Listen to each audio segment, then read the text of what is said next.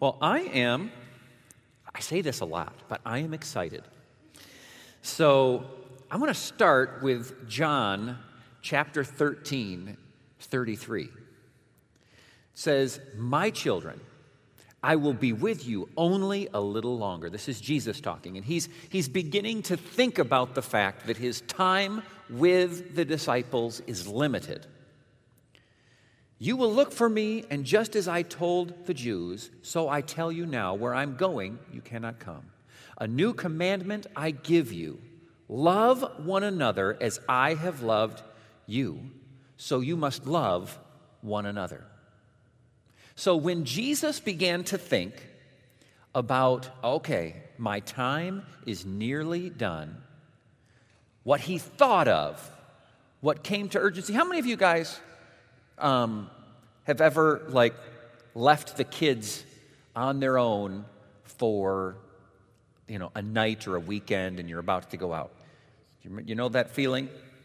Especially if it's like the first time? And like you tell them a lot of things but what's the last thing you tell them? Whatever the most important thing is.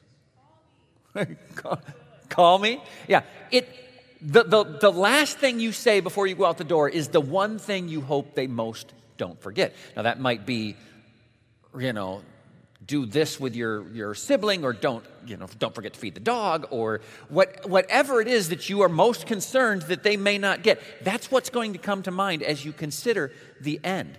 All the way, now we're going to jump. Um, well, first, he says, You must love one another. Then verse 35 says something interesting. It says, By this, everyone will know that you are my disciples if you love one another. John chapter 17, even closer to his departure, he says, My prayer is not for them alone. I pray also for those who will believe in me through their message, that all of them may be one.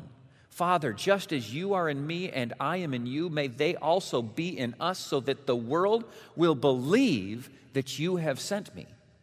What, why did he want that love and that unity? Because by it, he said the world would believe that he, we had been sent, that he had been sent by God. He says, I have given them glory that you gave me, that they may be one as we are one, I and them, you and me, so that they may be brought to complete unity. Then, when? after they see unity, then the world will know that you sent me and have loved them even as you have loved me. So I think it's interesting that Jesus keeps, when he talks about his departure, he then goes to love and he goes to unity. And then he keeps saying that unity is how the world will know. Unity is necessary for evangelism. Unity is necessary for evangelism. I'm going to I'm going to tell you a story. So, this story is about two men on a bridge. One of them was about was obviously about to commit suicide. He was contemplating, he's climbing up on the edge, he's considering jumping. And the second man says, Don't do it. And he, the man looks back and says, Why not? He says, Because God loves you. He says, Do you believe in God? And the man says, Yes. He says, Me too. He says, So are you, are you a Christian or a Jew? And he says, I'm a Christian. He says, Me too. He says, What denomination? And the man who was standing there says, Well, um, Baptist. He says, Me too. He says, Well, or yeah, he says, started with Catholic or Protestant. He gets to there. He gets to Baptist. He says, Me too. He says, Which one, Northern or Southern Baptist? And he says, Northern Baptist. Oh, he says, Me too. He says, Are you Northern Conservative Baptist or Northern Liberal Baptist? And he says, Northern Conservative Baptist. And he says, Oh, me too. Now he says, Now, are you Northern Conservative Baptist of the Great Lakes region or Northern Conservative Baptist of the Eastern region. And he says, Northern Conservative of the Great Lakes uh, region. He says, Me too. And then he says, Are you Northern Conservative Baptist of the Great Lakes region of 1879 or Northern Conservative Great Lakes Region Baptist of 1912? He says, 1912. He says, Die, heretic! And he pushes him off. Now, it's just a story and it's not a true thing. It's actually a joke. And you want to know what's interesting? That joke was voted as one of the funniest jokes of all time. I don't know how they made that decision, but I think as we understand, humor has to have an element of truth in it to be funny. And I laughed the first time I saw that joke, but when I realized that it had rung so true, that it had voted its way up, I realized it is evidence of something very sad in the church. And that is, we can have so much in common. But when we find that one thing that we don't have in common, then we're ready to build walls, to separate, to ostracize, to reject. And that unity that God said was necessary for evangelism isn't there. According to God, one of the things that will testify to His presence in our lives is our unity. Now, you and I may understand perfectly why we don't get along with so and so, but the world doesn't. They're looking in there and they're saying, why can't the Great Lakes Baptist you, you know, region of the 1879 get along with the 1912? They're confused. Matthew chapter 5, verse 43 and 47 says, You have heard it said, Love your neighbor and hate your enemy. But I tell you, love your enemies and pray for those who persecute you, that you may be children of your Father in heaven. He causes his sun to rise on the evil and the good, he sends rain on the righteous and the unrighteous. If you love those who love you, what reward do you get? Are not even the tax collectors doing that? And if you greet only your own people, what are you doing more than others? Do not even pagans do that? Be perfect, therefore, as your heavenly Father is perfect. He's talking about unity. He says, even the world understands that they, they love those people who, who are just like them. But it takes something supernatural to love those who are different than you. And I remember, in fact, yesterday and the day before, we had a leadership conference here. And I'm going to come back to, to that in a little bit. But what I want to mention is there was two guys here from Cuba.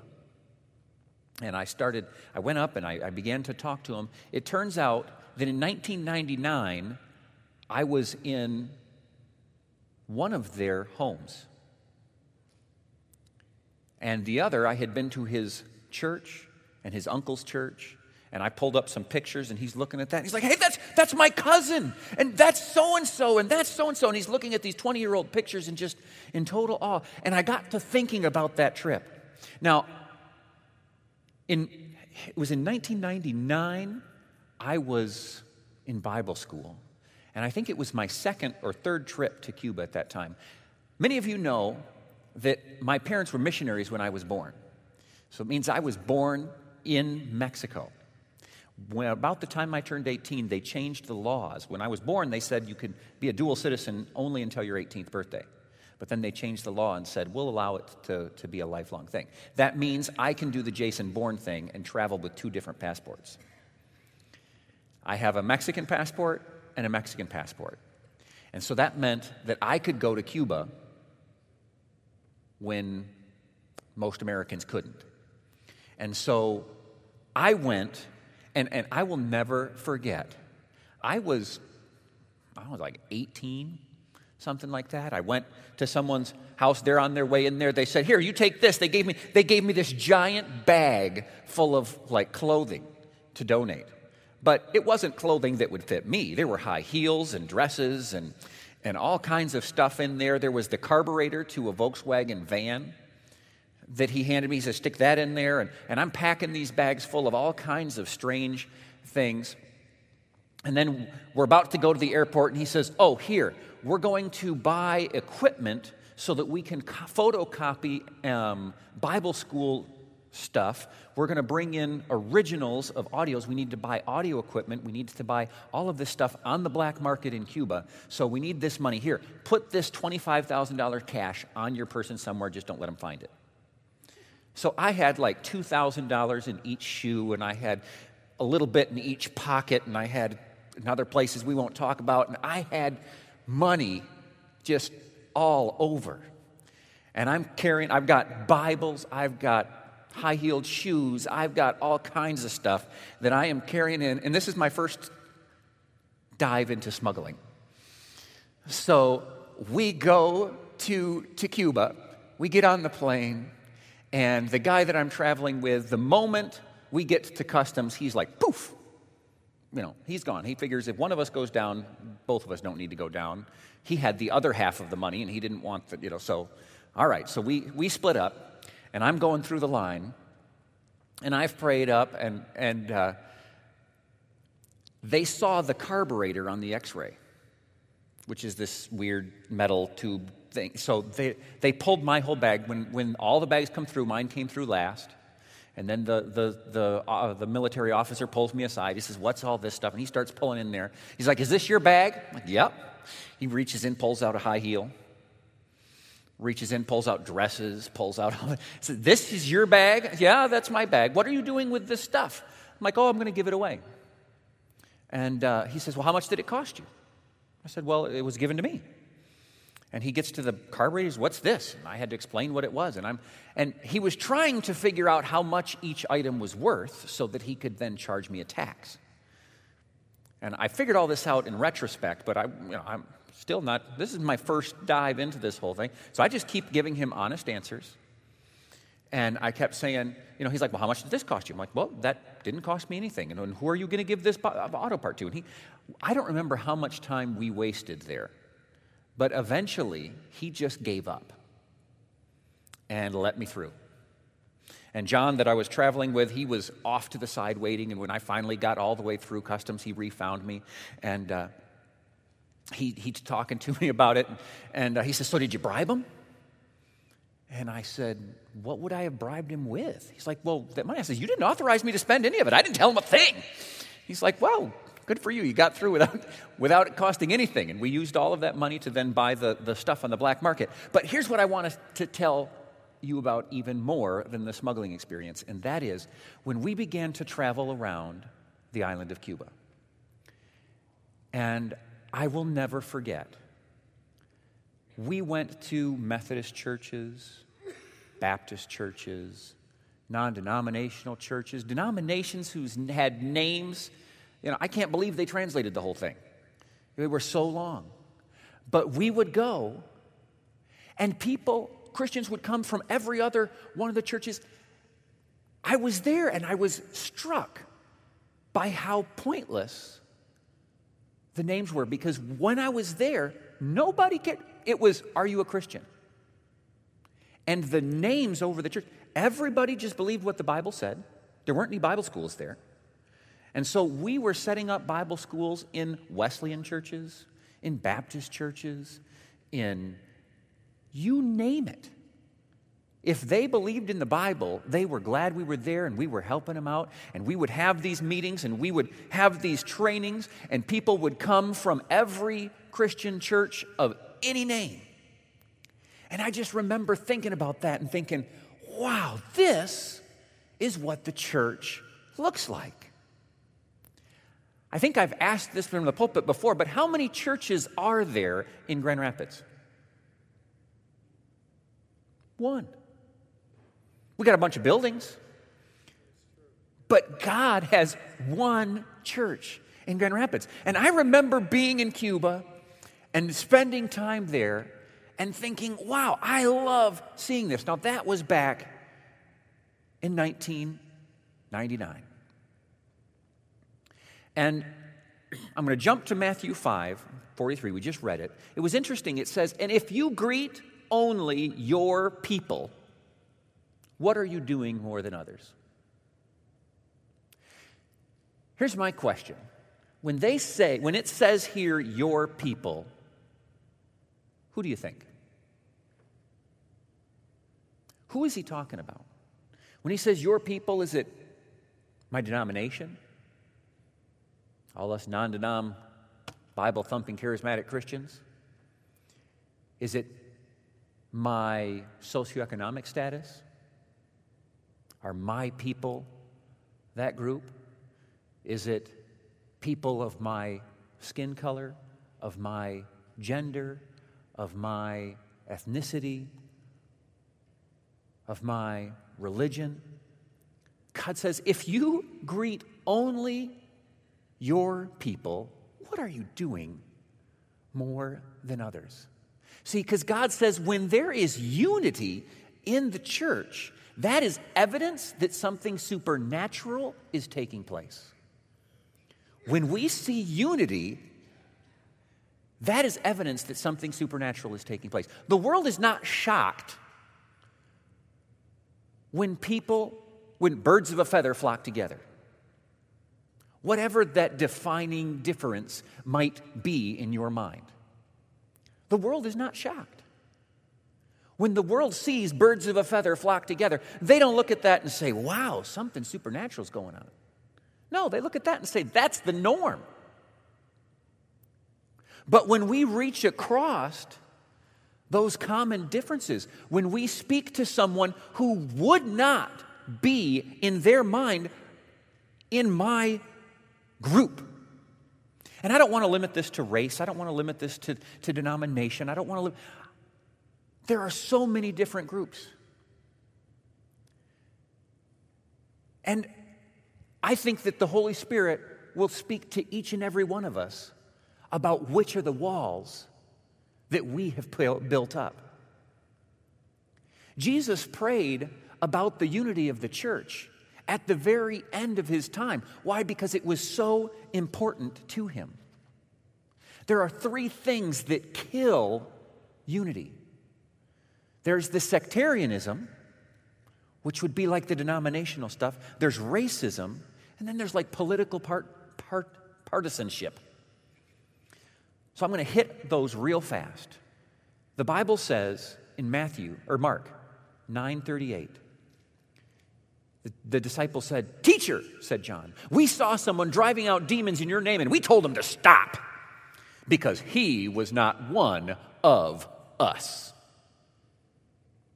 Do not stop him, Jesus said, for no one of you do, who does a miracle in my name can in the next moment say anything bad about me.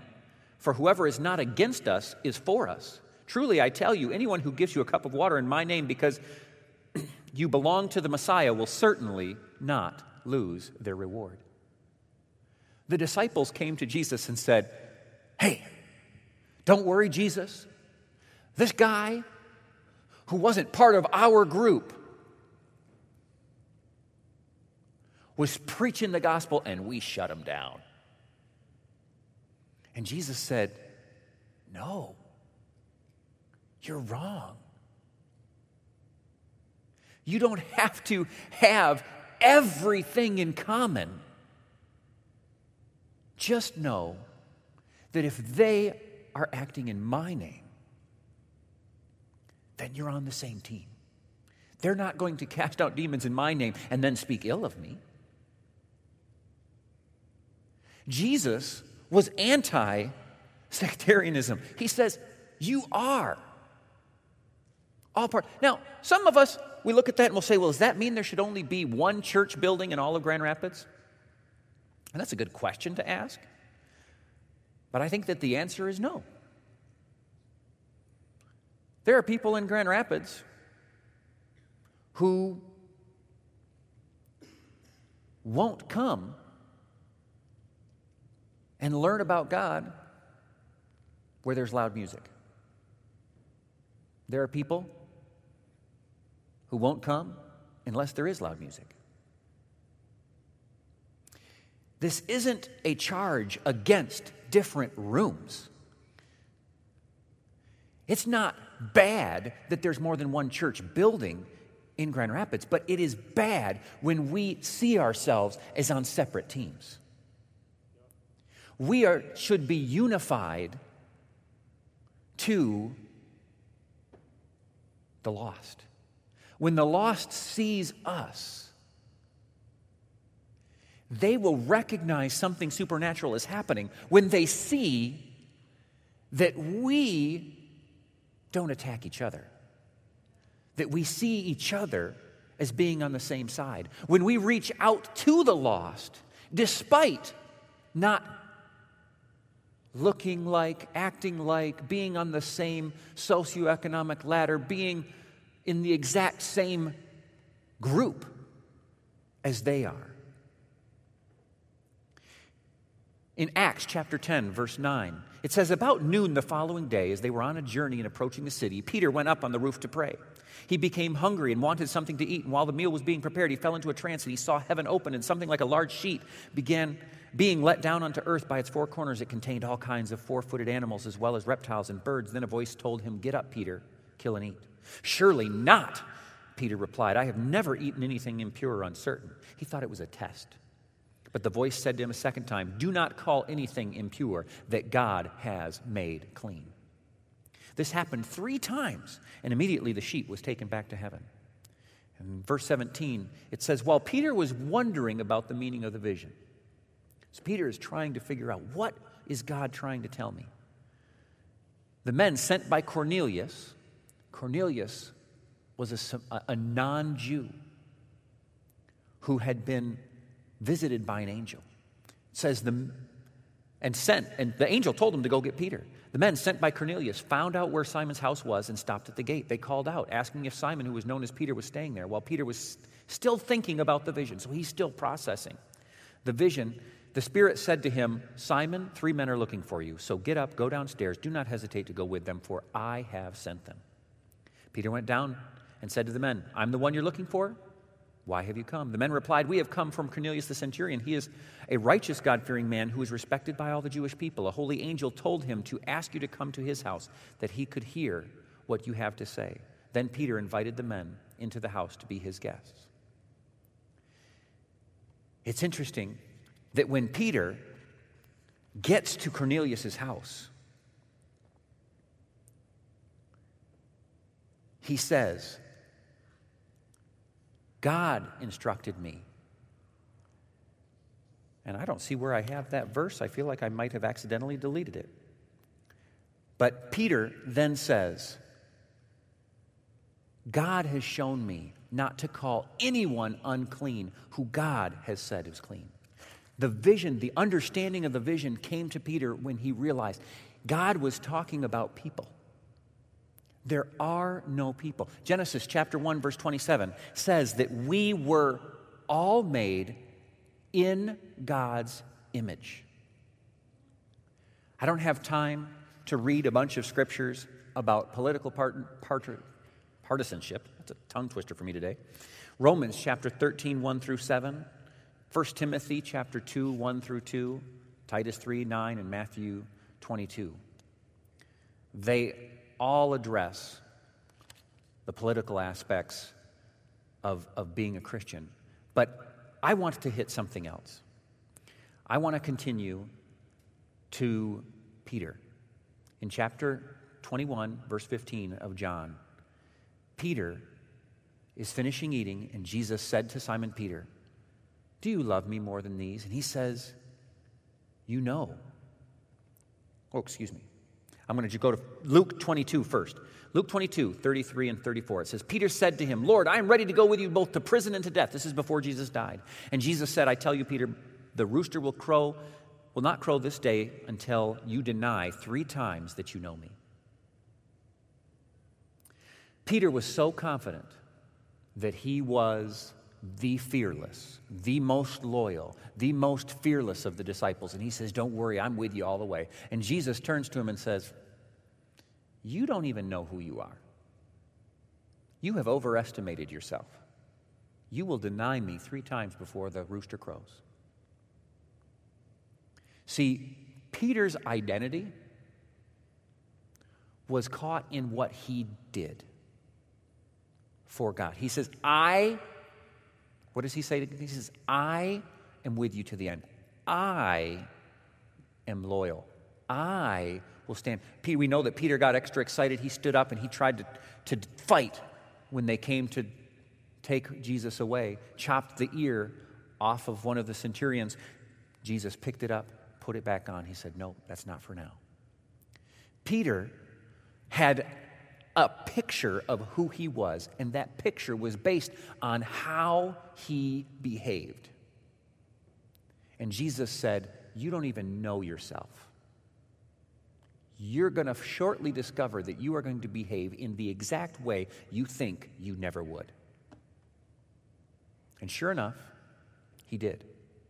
Now, in John chapter 21, in my Bible, the heading says Jesus reinstates Peter because Peter was devastated.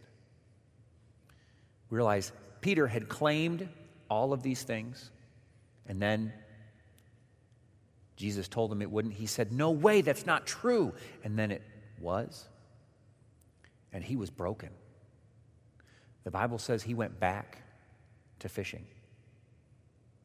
But Jesus came and found him and went through a process just like the one the first time he met Peter. Remember, he calls out to him, Have you caught any fish? No, I didn't catch any fish. Well, put your net on the other side. And he puts his net on the other side, and then he catches a bunch of fish. Jesus does the exact same thing with Peter a second time. Re invites him in a similar way. And then Jesus, or Peter, had denied Jesus three times. Peter gives him three opportunities to profess that he loves him. And I want to jump back to the first verse that we read, well, second verse that we read today, John chapter 17, 23. It says, In them and you in me, so that they may be brought to complete unity. Then the world will know that you sent me and have loved them even as you have loved me. I want to talk about what brings unity and what brings division. When our identity comes from who we think we are and what we think we do, then we, like Peter, are competing, comparing, and dividing. Jesus says they will be one when they realize that I love them. So here is the, the, the, the, ever so important question Who am I? And where does my value come from? If my value comes from what I do or how I do it, then my value is on a yo yo. If my value, however, and my identity is based not in what I do or how I do it, but in how He loves me, then my identity is stable. But you know what else? My identity looks just like your identity.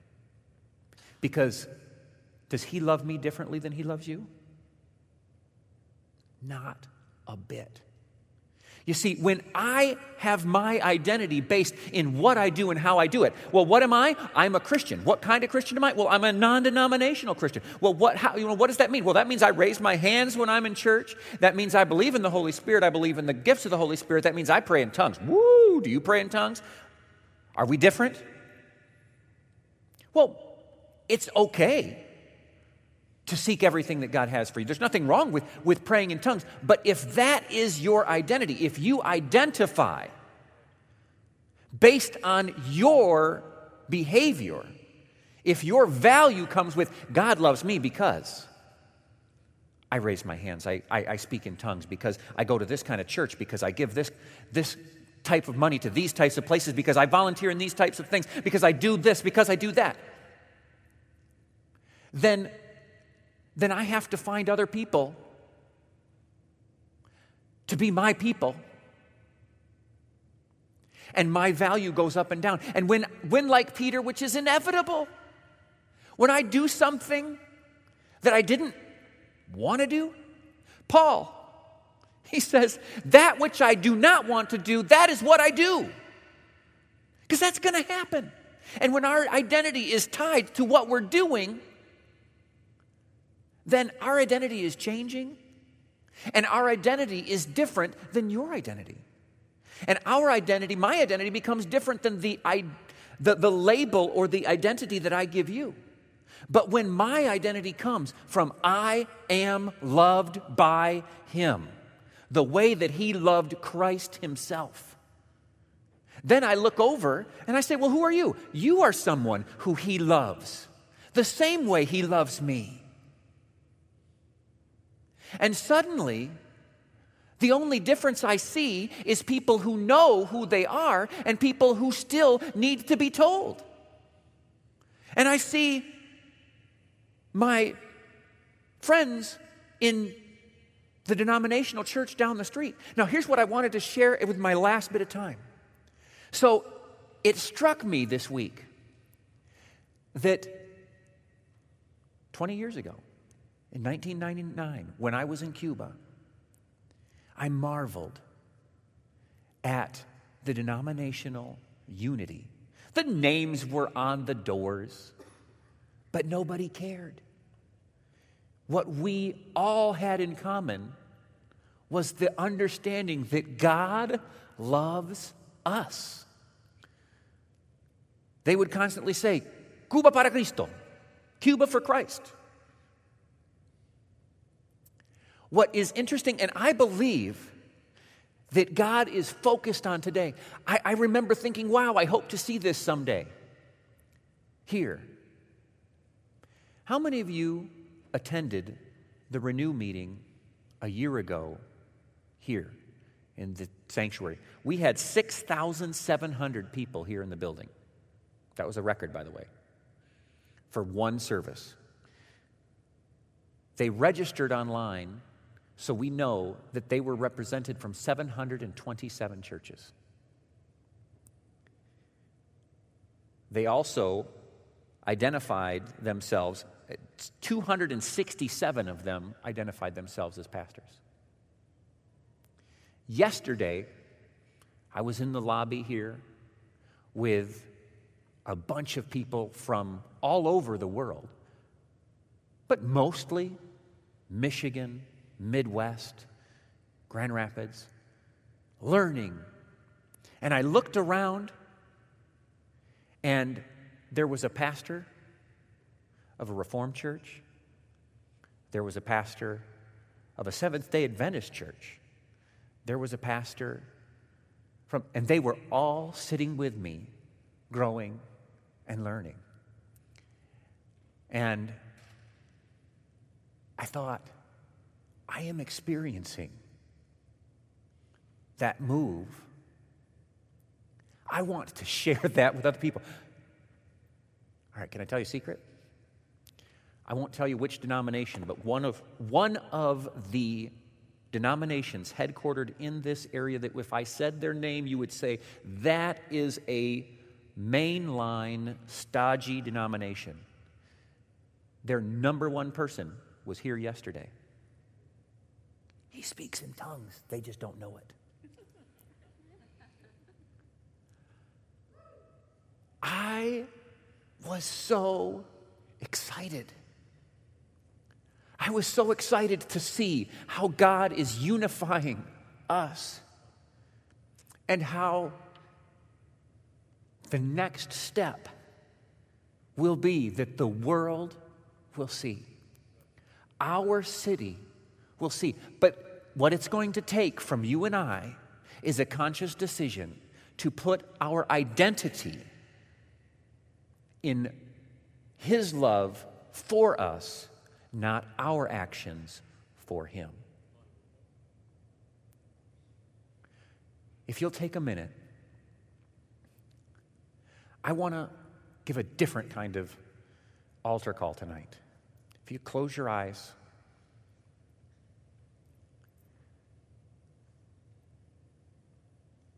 when I say, Who are you? What is your core identity? What is the most important part of who you are? Where does your value as a person come from? We all heard it said where that's supposed to come from, but there's a big difference between head knowledge and heart knowledge. And if you're here today and when I spoke about that, you felt something in your heart, say, hey, it was your spirit saying, hey, we need to adjust our identity, the source of our identity. If that was you, just raise your hand. If there was a scratch and you said, I need to adjust my identity. I'm not going to call you down front. Don't be embarrassed. I just want to give you a chance to step forward. Not here, but in your mind, to make steps towards change. We are God's children. He loves us. That is why we matter. That is why we have value. Many of us thought it was because of how many services we attended, which church we attended at, how much we did, what we said or didn't say, what we did or didn't do. And although we are called to please God with our actions, our actions are not what give us value. We are valuable because God made us in His image. And so is our neighbor. So is the person down the street at a church seeking to know God that may not understand everything that you do but he has exactly the same value in God's eyes. Let's pray together. Dear Heavenly Father, we just ask that you would flood us with the comprehension of your love for us, for the value and esteem that you have for us, independent of what we do what we look like or what we've done. The Bible says that while we were still sinners, Christ died for us. Thank you for your love.